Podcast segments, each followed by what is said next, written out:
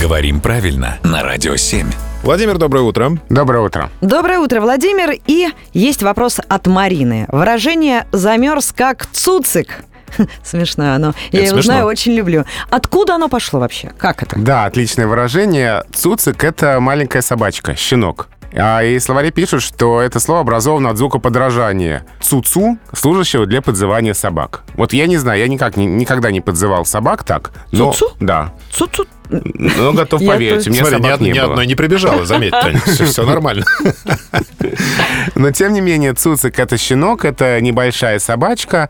И иногда так в шутку говорят об очень молодом, неопытном человеке. В общем, какой-то такой хиленький, слабенький, молоденький, который на сильном морозе легко может замерзнуть. Хорошо, это про мальчика, а про девочку как сказать? Цуцка? Э, жен- Женского соответствия нет. Но можно и цуцик сказать, почему нет.